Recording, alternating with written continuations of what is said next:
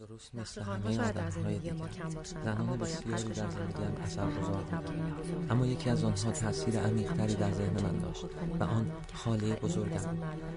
میشناسیمشون، نزدیکید به ما، همه جای شهر هستند، همسایه‌ایم، همکاریم، همسریم، مادریم.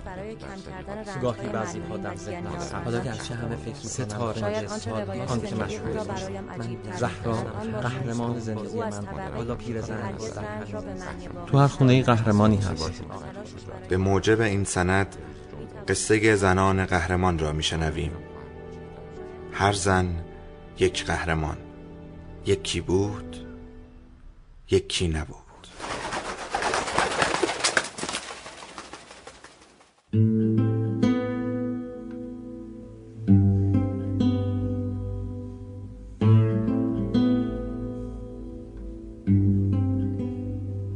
چادر سیاه گلدارش را سر کرد و از خانه بیرون رفت.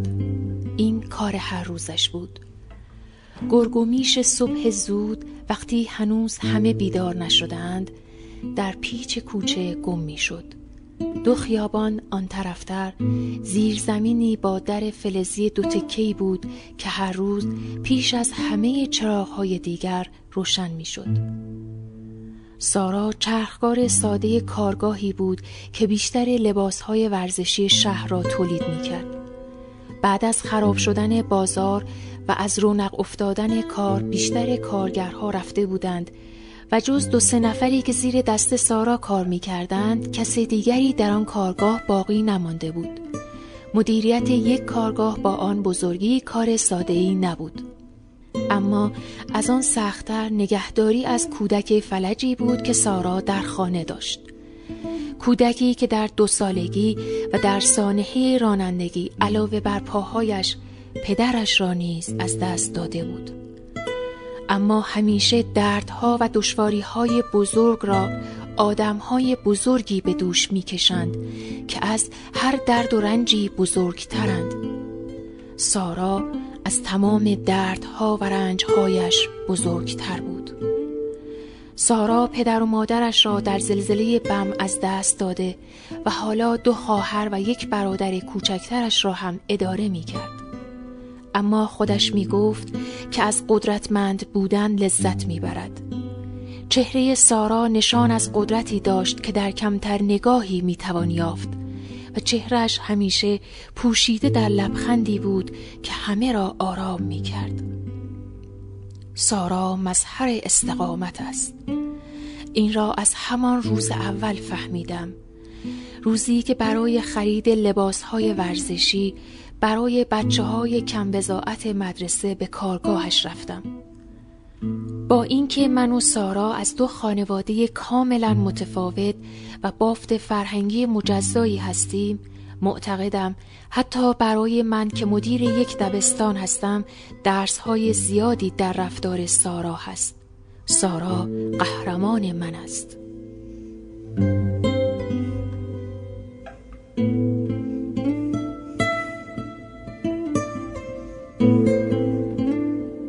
سارا، نوشته آرزو ظفرنژاد، من مرضیه قاسمخانی، زنان قهرمان .com.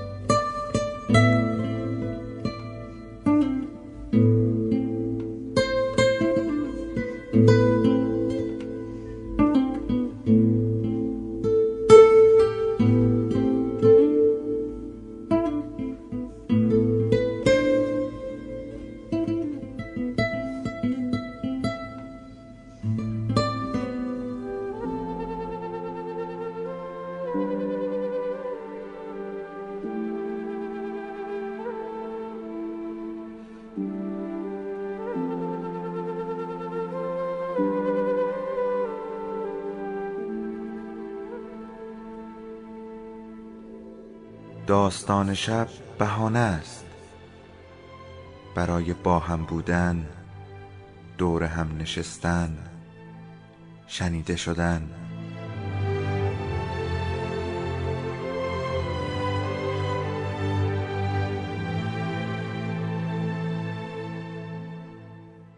صدای افسانه ها رو میشنویم.